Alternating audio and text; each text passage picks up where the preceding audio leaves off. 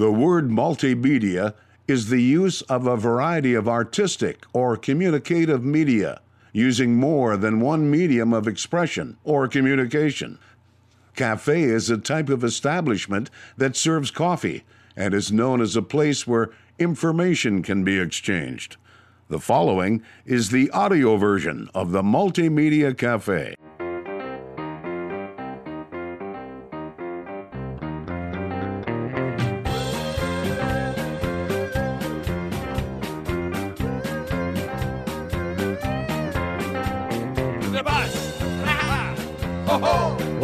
The Multimedia Cafe. My name is Jason Spiess. Thank you, folks, for pulling up a stool and joining the conversation right here at the Multimedia Cafe, a place where you never know who you're going to run into or what we're going to talk about.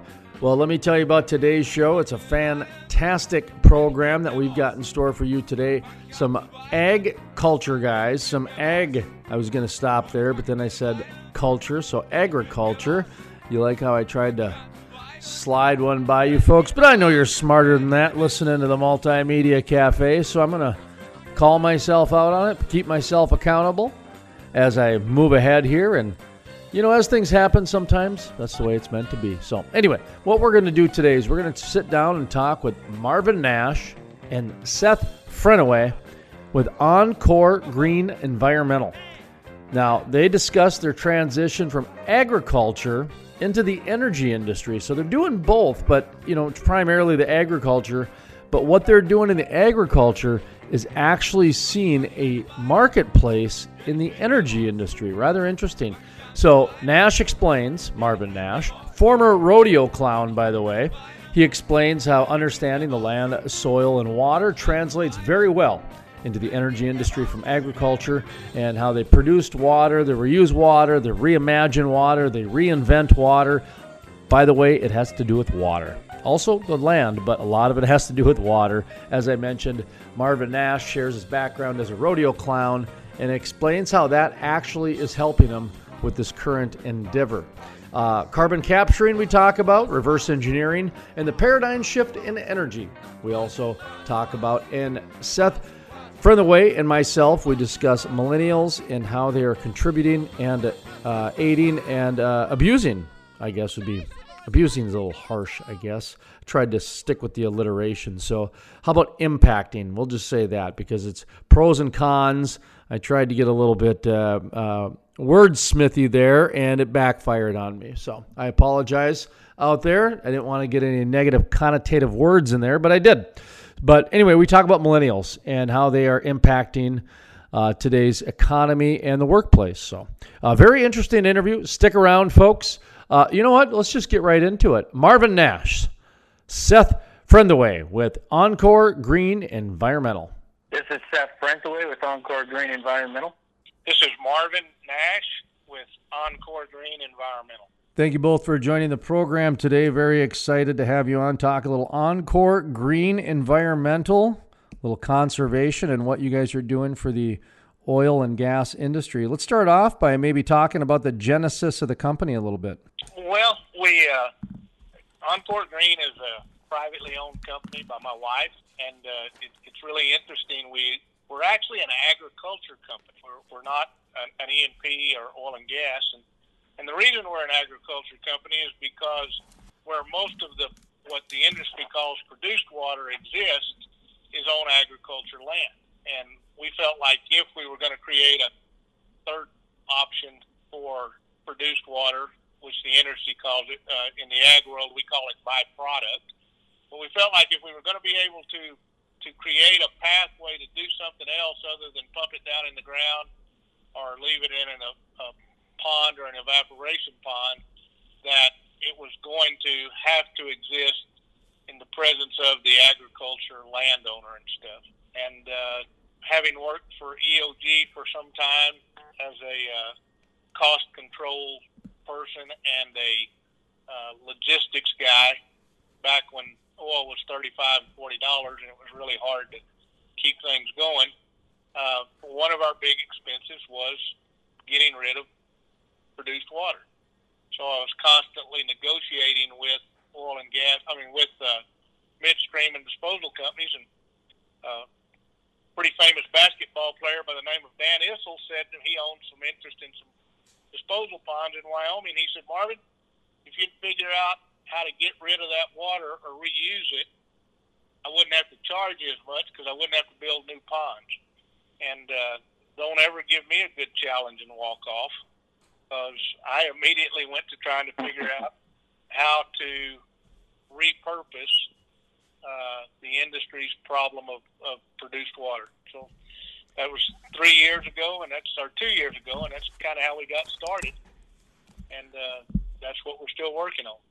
Couple things I wanted to ask you about based on you know your your history of the company is well one is the water innovation just you know innovation can be a wheel a lot of people realize it doesn't have to be a computer although computers have really helped innovation over the last 20 years but in some cases it's just figuring out new ways to plant things or you know move things around so Talk to me a little bit about innovation, either from a computer or just, you know, what do they call that? Feng shui or, uh, you know, that type of thing. Talk to me about the innovation within your industry and how that's really been able to transition you from ag and into energy. Uh, well, that's a great that's a great question. I wish I'd get that question more often.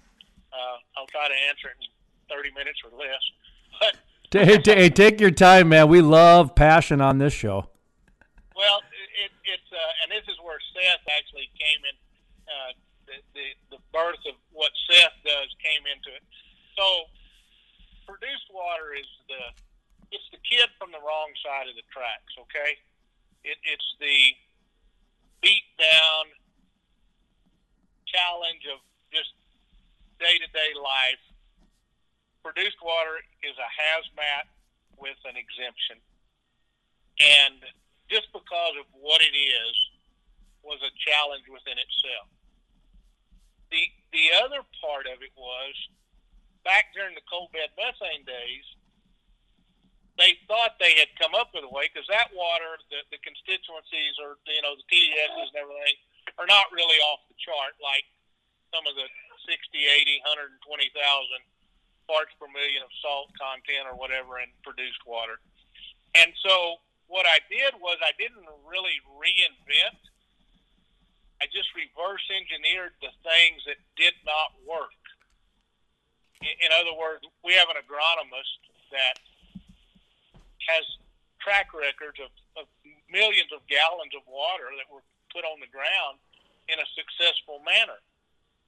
But but all we see when we have the conversation is the salt grass and the, the ground that got contaminated. I hate to use it, not really contaminated. It had salt water put on it, and it and it didn't function properly.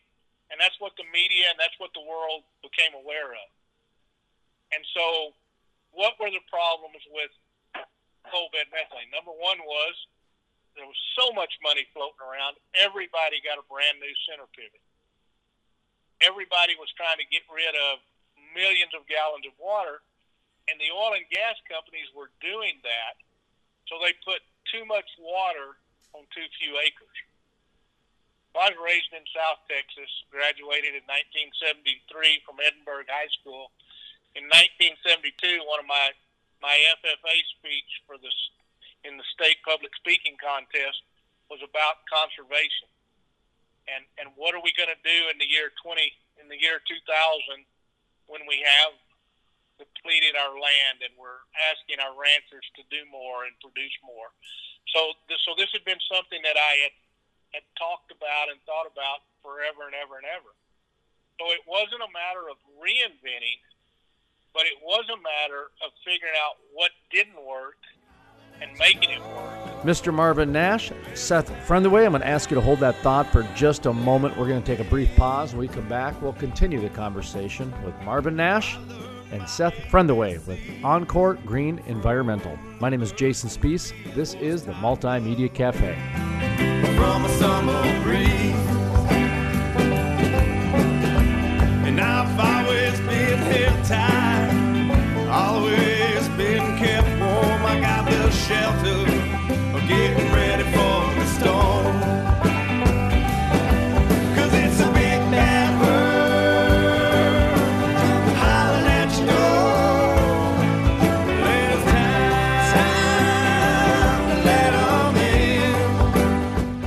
Historic, the first full conversion refinery to be built in the U.S. in over 40 years. Innovative, the cleanest, most technologically advanced downstream project ever. The model for future shale basin projects. Groundbreaking. With construction resuming in early 2019. The Davis Refinery. Jason Spiess, the most trusted voice in the Bakken. Let's bring in Jason Spiess, who is a multimedia journalist in North Dakota. Jason, what's your thought on this? My dad always listens to Jason Spiess. No one does an interview like Jason Spiess.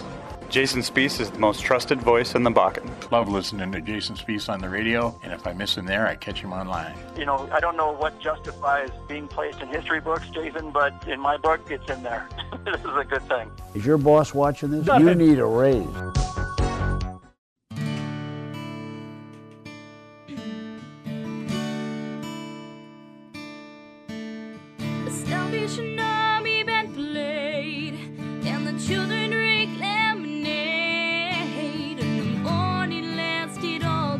Welcome back to the Multimedia Cafe. My name is Jason Spiess. Thank you, folks, for pulling up a stool and joining the conversation right here at the Multimedia Cafe, a place where you never know who you're going to run into or what we're going to talk about. Well, right now we're going to continue the conversation with Marvin Nash and Seth Frentheway with Encore Green Environmental. So it wasn't a matter of reinventing, but it was a matter of figuring out what didn't work and making it work. And so I, I guess in a way, I guess that is part of reinventing. So I had to redesign the entire thought process. So now I have this I have this water that's got a bad reputation. So how do we rehabilitate it? So the challenge got to be how do we create traceability?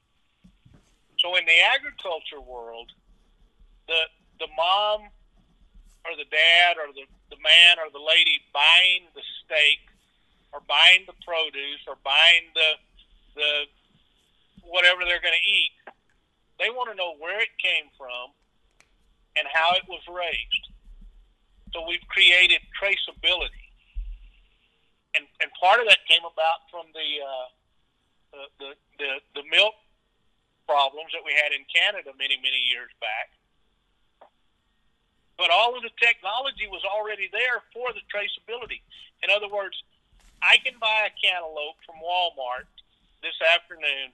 I can eat it, and I can get sick, and I can go to the hospital at three in the morning, and they'll ask me what I ate, and I'll tell them, and they'll say, "Well, that cantaloupe could have been contaminated. Where did you buy it from?" Well, I bought it from Walmart. Well, which Walmart? Well, I bought it from the Walmart in Cheyenne the old one or the new one, the one on the interstate or the one down in, on Dell Range. And I can identify all these things. Well, you know what they can do? They can go back to the packing house or to the to the, the produce shed. They can go back to the temperature of the refrigerator where the Walmart was kept. They can find out what truck it was hauled in. They can find out what field it came out of, and they can do all of this in probably 48 to 72 hours.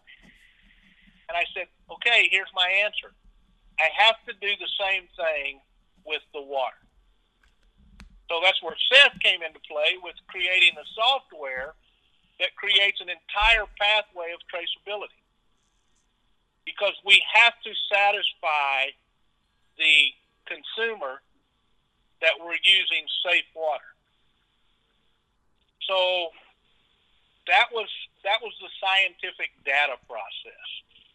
And and I'll kind of let Seth comment on what all he's done, and then Jason, we'll get back to. I'm sure we'll get to the cost and the affordability, but you know, we can take a a calf, a bovine calf that is born, and we can tell the consumer everything that calf consumed up until the time it was turned into the steak that we ate. We can track our chickens. We can track our eggs. We can track you know, I, I can get sick and go to the hospital and they can draw my blood and they can tell what I drank and what I didn't drink. So I just felt like if we're going to, and I shouldn't say if we're going to, because we're already accomplishing this. We've already we've already done the pilot. We've already created the software. If we're going to solve this problem, we have to be transparent to the consumer. I I get kind of tickled and frustrated and aggravated with E&P companies at the same time, I'll go talk to them and I say, look, we want to take this water, we want to clean it up, we we want to uh, regenerate it, we want to put it on the ground, and and we'll release you of the liability. Well, well, well, we, well, no, no, no, we can't do it because of there's liability. Well, either the water's okay or the water isn't okay, and and you can't have it both ways. Uh, I come from a rodeo background. You know, I, I was a professional rodeo clown for 30 years and when we would deal with animal welfare issues, for many years we said, "Oh no, no, no! You can't go back behind the chutes. We, we, you can't look back there." And then we learned that what we had to do was we had to say, "Come on, let me show you. Let me show you the mama to this bucking horse, and let me show you this calf." And and and we had to have transparency. And so we advocate that we have to do the same thing with the water. We we can no longer hide behind the fact that it's a hazmat with a with an exemption. We can clean this water, and it can not can it not only be put to a good purpose, it has to because one of these days we may run out of aquifer water. But but I'll let Seth I'll let you ask Seth the questions about the the, the computer side of it, the the uh, the, the side of it because he can address those better than I can. You bet. Thank you, Marvin Nash. We're going to transition here to Seth. Is it Friend away? Friends away. Okay. Yeah, friends away. I, I, did, I did get it right. The okay. Respelling of the, of the old Dutch word. Friend. Okay, great.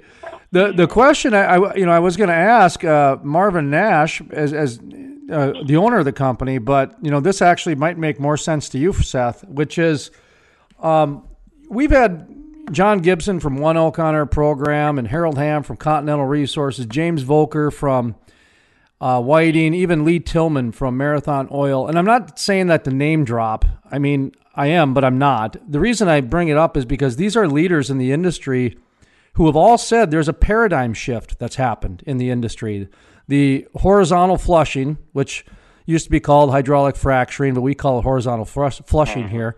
Um, it changed the industry. And then you go to the HR departments, and boy, I tell you what, big data has changed the way HR departments do things. So when I when I take a look at the different silos and pillars within each different industry, I'm sorry, each different department, this is exactly why you got brought in, Seth, is because Marvin saw the the signs that the paradigm shift was happening, and here you are bringing in that new technology that is going to change how we view things. And I wrote down reinvent water. And that's essentially what you guys have done.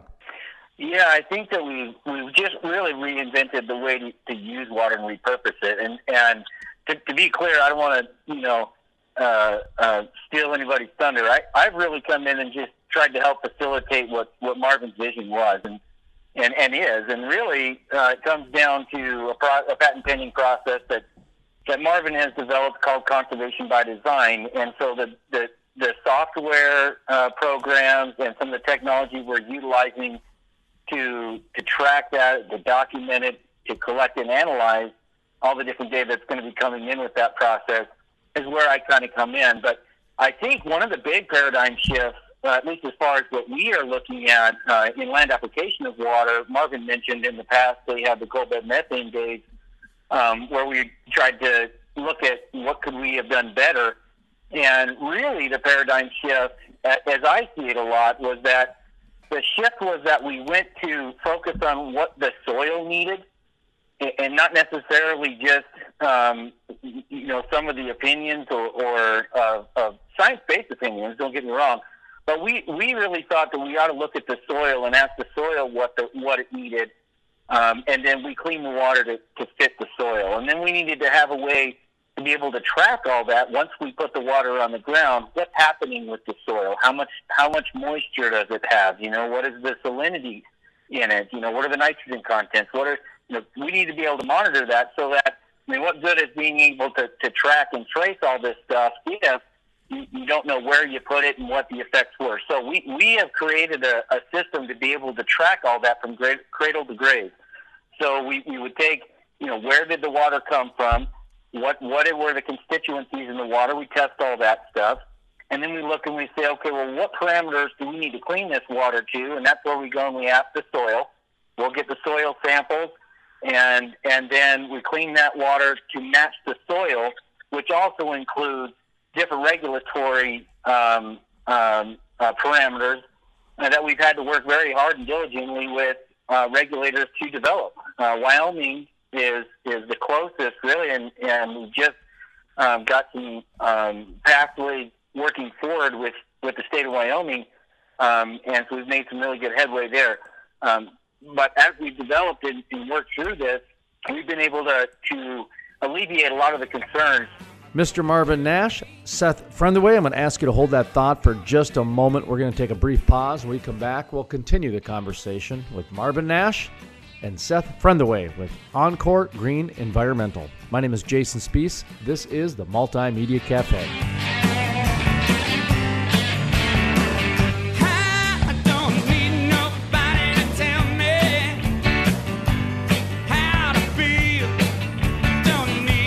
Jason Spiess, the most trusted voice in the Bakken. I totally agree with you. And the word that you brought into this is fact. You tell the facts and then you let people make up their own minds. If you want someone who's competent. You don't want to get a bunch of rookies. Love listening to Jason Spiess on the radio, and if I miss him there, I catch him online. Let's bring in Jason Spiess, who is a multimedia journalist in North Dakota. Um, Jason, what's your thought on this? No one does an interview like Jason Spiess. Historic. The first full conversion refinery to be built in the U.S. in over 40 years. Innovative. The cleanest, most technologically advanced downstream project ever.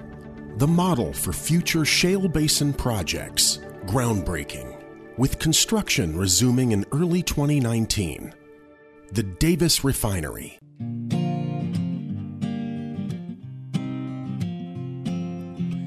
So here's to all of the good thinkers. And here's to the lonely drinker, but don't you know? Welcome back to the Multimedia Cafe. My name is Jason Spiess. Thank you, folks, for pulling up a stool and joining the conversation right here at the Multimedia Cafe, a place where you never know who you're going to run into or what we're going to talk about. Well, right now, we're going to continue the conversation with Marvin Nash and Seth Frentheway with Encore Green Environmental. We've been able to, to alleviate a lot of the concerns that uh, environmentalists have have voiced. We, Martin didn't just reinvent, you know, how to put the water on the ground. What we really needed to do was reframe the conversation.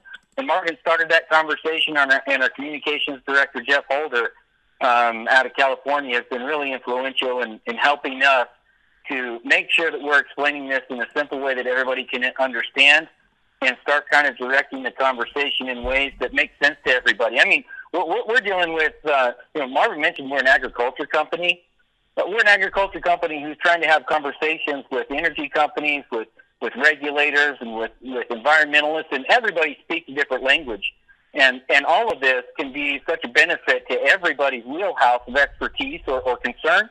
And um, we're trying to help facilitate that that discussion, and then and then actually put uh, to action um, what these ideas and and the, and um, and the solutions that we're finding to the concerns that everybody is has voiced um, throughout all these conversations. So um, that's kind of the long and the short of it. We our our our website that we use for tracking all of it is called Agwater Soil Solutions. AgwaterSoilSolutions.com. It's still in somewhat of, of a beta phase. We're we're adding on uh, and bolting on different aspects of our traceability. Uh, but all of the information that's on there will be public to, to or uh, will be put out there public for anybody who wants to go see it, so that that transparency is there. Um, you'll, if you were to look on that website, you'll see that there's uh, areas on maps that are identified um, that show. These are all, uh, and some of these on here are, are, are sample examples, um, but you will show where the water was applied, where it came from, the batching, everything. Um, one of the things that we've able to kind of help uh, facilitate too is designing some of these projects. I mean, we mentioned that the the name of the patent pending process is conservation by design, and the reason it's named that is because every every project is unique, and so every project is going to be developed in a little bit different way, always in the same way that it's going to be designed to fit the needs of the soil. Um, and so this uh, one of the things on this website that we've done is we've taken information that we can get from the states, from the, the oil and gas commissions from the state, uh, different states who are collecting um, how much produced water is uh, uh, produced and where. And so we can have the ability to go in, for example, in the state of Wyoming, you, you, you go in on the site and you select the state of Wyoming and you put in your section, township, and range that you want to know, uh, find out information on. And that section, township, and range comes up. It will tell you how much water is produced out of that section. It will tell you the operators that are operating within that section. And then it will actually convert that the, the water increments from barrels produced to gallons, acre feet, and acre inches. Again, facilitating that, that shift in in language between uh, you, know uh, agriculture from the agriculture side in the producing side. Um, so those are some of the things that we're actually trying to facilitate and, and are doing, and we're excited to, to tell people about it. I wanted to ask about the water numbers, and then also I wanted to make sure I asked Marvin Nash about the ag energy connection and just kind of some some of the background there that led you into it. One of the one of the top, I don't know first four or five stories I did was on how farmers and oil and, and ranch and gas people seem to get along pretty well for the most part, the ones that seem to work together. So I wanted to ask you about that. But um, before before I get into that relationship, I did want to ask about the water numbers in the Bakken uh, in the Permian, both the you know number one and number two basins, came out in the last three, four years and said they're going to need 20, 50, 70 times more water than what they first anticipated 10, 5 years ago. Um, are you guys kind of aware of that? You know, the numbers anywhere from 10 times to 70 times, depending on what part of the shale play you're in, and then, you know, just the sheer demand for water. So I, I look at what you guys are doing as your timing is pretty good. Yeah. Well, yeah, and, I, and I'll, I'll go ahead, mother. Well, I was just going to say, what's that company, Seth? 3B, B3? B3. B3. B3. And in fact, that was, he, he mentioned that company that I think you were sitting next to on the panel when we met you over at the Energy Expo. Yeah. Jason. They, they came to New Mexico and they came up with some numbers. And even if they repurposed every barrel of water that's coming out of the ground to refrac with, they're still going to have 90% or 93% of it that has to be disposed of. So what what our computer data allows us to do is to do a three to five to seven to ten year agriculture prediction based on the amount of water coming out of the ground. So priority one is the water that comes out needs to be cleaned up, reconditioned, primarily number one to go back for fracking. That way we're not taking fresh water out of the aquifer. So let's repurpose hundred. Let's figure out how to repurpose hundred percent of that. Then whatever's left, the rancher can put to beneficial use, making sure that it's clean to the right constituency and parameters, and it can go back to grow grass, uh, row crops, and and our newest add-on is creating healthy soil to create carbon capture and carbon sequestration and and that that part of what our company is doing is just taking off like a spaceship. But but we got to back up because you mentioned some really heavy hitters in the energy industry with Hamm and just John, all of them. The one thing that we had to come up with was if you're going to go talk to a major E&P, at the end of the day, they're usually publicly traded. They have to they have a responsibility to their investors and to their shareholders. There's only four numbers that you can talk about when you talk about water. What is the cost of trucking? What is the cost of infrastructure? What is the cost of the disposal down into the well or into the pond? And, and what is the cost of buying new water? And if you add those four numbers up, if you cannot clean, repurpose, and get rid of their water within the, the capacity of those four numbers, then you're wasting your time talking to them. And that, that's, that's just a, a reality. That's a, that's a fact. So if, if trucking trucking's two dollars, and and infrastructure is a million dollars a mile, and disposal into an open pit disposal or into a, a disposal well is thirty to forty cents, and buying new water is forty to seventy cents a barrel. If you can't add all those numbers up and be less money than what they're spending, there's no need for them to make a change. So the one thing that we had to figure out how to do was how to make it fit within those that fiduciary process. Here was the problem. The companies cleaning the water were saying, "Oh yeah, we can do it, but it's seven dollars a barrel, or five dollars a barrel, or six dollars a barrel." We had to figure out who owned most of those companies, and we had to tell some of the major players y'all just go over there to keep doing refinery work. Quit bugging the oil and gas companies because until you can clean water for anywhere from 17 cents to 250 or $3 depending on what the trucking looks like, you're wasting the energy industry's time. Because they, they have no reason clean water just to clean water. They don't need to practice. You know? They, they need to repurpose that water to meet the need that you're talking about, that 10 to 70 times.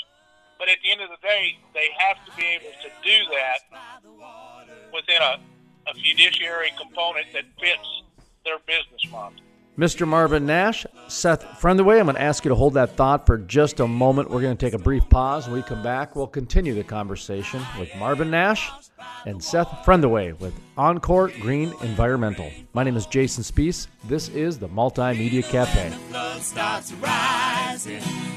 Even when the storm comes, I am washed by the water.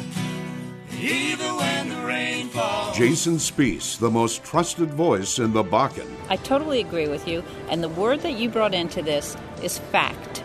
You tell the facts and then you let people make up their own minds. You want someone who's competent. You don't want to get a bunch of rookies. Love listening to Jason Spiess on the radio, and if I miss him there, I catch him online. Let's bring in Jason Spiess, who is a multimedia journalist in North Dakota. Um, Jason, what's your thought on this? No one does an interview like Jason Spiess.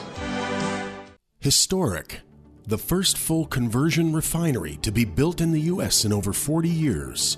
Innovative, the cleanest, most technologically advanced downstream project ever. The model for future shale basin projects. Groundbreaking.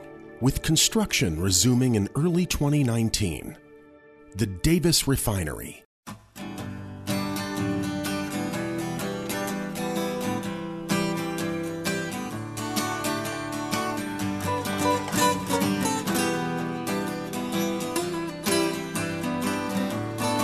Welcome back to the Multimedia Cafe. My name is Jason Spiess. Thank you, folks, for pulling up a stool and joining the conversation right here at the Multimedia Cafe, a place where you never know who you're going to run into or what we're going to talk about. Well, right now, we're going to continue the conversation with Marvin Nash and Seth Frentheway with Encore Green Environmental. Within a, a fiduciary component that fits their business model. Now, we, we've been able to, to identify those goals and we are working with some technologies that actually help us reach those goals. But before you start any of the conversation, before you can do conservation by design, you have to take into the reality of what the companies, the E&Ps, are spending at this point in time. Now, one of the things that we have added on, thanks to some of our software and to some of the CES developments and stuff, is we can now take and get a benchmark on putting that water on arid ground. There's no ground available that produces more carbon capture than arid ground because the grass is closer to the ground. It has less root uh, depth than anything else. And when you start increasing that, it has more potential. It has more potential to grow grass better than evergreen trees or corn crops or whatever. And you can put it in a set aside years at a time so you can actually create a carbon capture. So one of the interesting things for us is the company that gets demonized the most for creating air quality issues and for just being in the fossil fuel business actually is a solution to our, our air quality problem. And, and we're just now have figured out how to make that a reality. But the data and stuff, and it's through what Jeff Polder identified as our Just Add Water initiative. So you partner with your farmer or your rancher, you put together a, a, a catastrophic management plan. If you're in the agriculture, there's a lot of moving parts here, and it can get really confusing. But if you're in the agriculture business and you got 200 head of cows and you're raising 300 bales of hay to get them through the winter, and you either hit a drought or get a really long winter, what breaks the farmer or rancher is not having to get rid of the cows. It's when I got to replace those cows because I didn't have enough feed to get them through the winter or through the tough times. But if I take the water that's available because of where the oil and gas wells are, now I can solve that problem. But along the way, I can actually quantify based on white papers that have been done, research that's been done by Duke and Colorado State and in in uh, in Edmonton and just a, a, several different universities. I can actually take that water and create carbon capture by creating a healthy soil and healthy plants. Have we got you confused enough yet? Jeremy, are you? No. no, no, not not yet. Uh, I I did want to circle back to the carbon sequester, the carbon capture. So I'm glad you you brought that up again because that is one of the fastest growing areas in the energy world. I, am not I, I'm not sure about the other world. I mean, it's its own industry. I get it, but in North Dakota, they've they've pretty much gone with academia to go up at the University of North Dakota. They have an energy and environmental research center up there, and they're doing a lot with the uh, CO2 capture, working with Senator Hoeven, Senator Cramer, Congressman Armstrong. So there's a lot of of that happening in North Dakota. Talk to me about the private sector on what's going on there. I mean, uh, you, you say it's, it's it's really growing on your side of things too, huh? Well, yeah, and and, and the Department of Energy, which funded the project in North Dakota, uh, we actually got a little email we're pretty proud of that that they said whatever we can do from the Department of Energy to help you, we're here to help and support what you're doing. Uh, the, the, the private sector side is you have all of this grassland, millions and millions and millions of acres, and we're not a cap and trade component but we are a volunteer market component. And to be able to do those things, you have to have an exchange, uh, a registry, and a protocol. And staff has been putting a lot of time and energy to develop those. Uh, probably the only other way to avoid that would be to go to a cryptocurrency type trade of, of, of uh, carbon credits and, and those kind of things. But the, the reality of it is, Mother Earth provides the process and the procedure. Uh, we learned about it sixth and seventh grade. It was called photosynthesis. we all learned about it in physical science. All we have to do is just add water.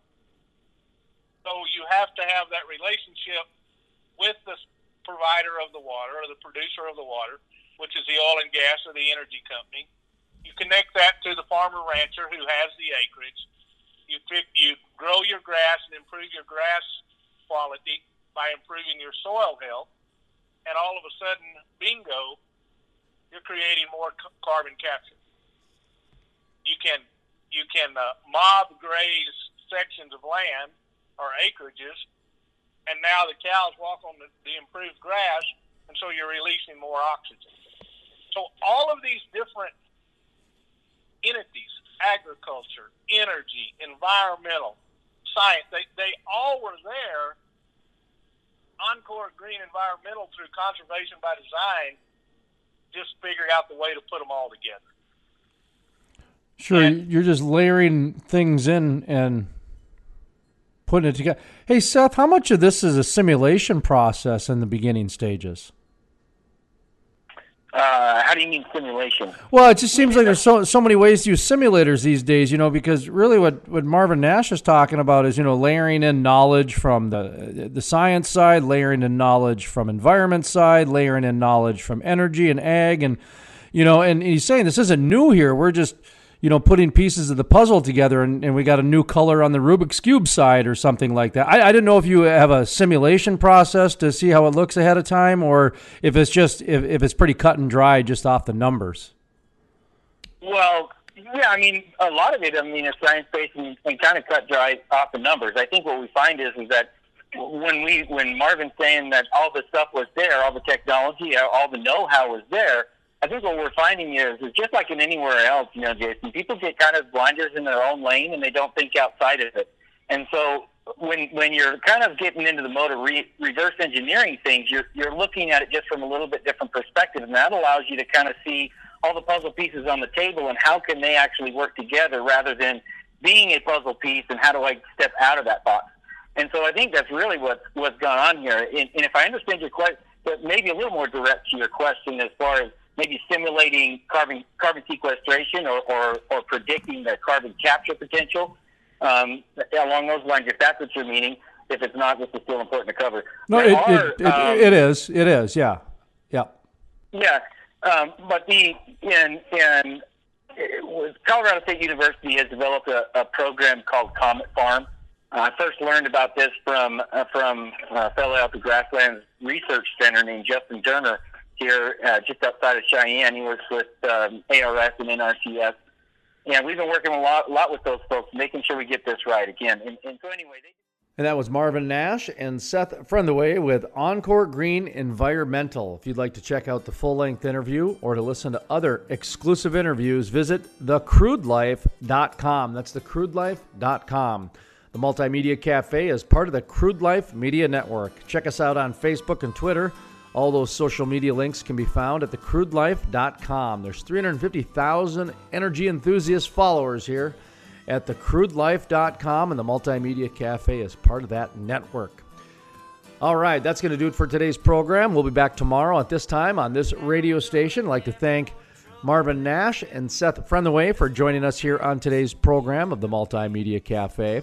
And if you're downloading us on the internet, or maybe you're listening to us streaming, and maybe you're down, you know, one of those podcast iTunes things where you can get us later on, well, that's cool too. We appreciate it very much. Any way you're getting the content, we appreciate you taking the time out to listen to us right here. All right. From the staff here at the Multimedia Cafe, my name is Jason Spiess, asking you to savor life and enjoy the spice.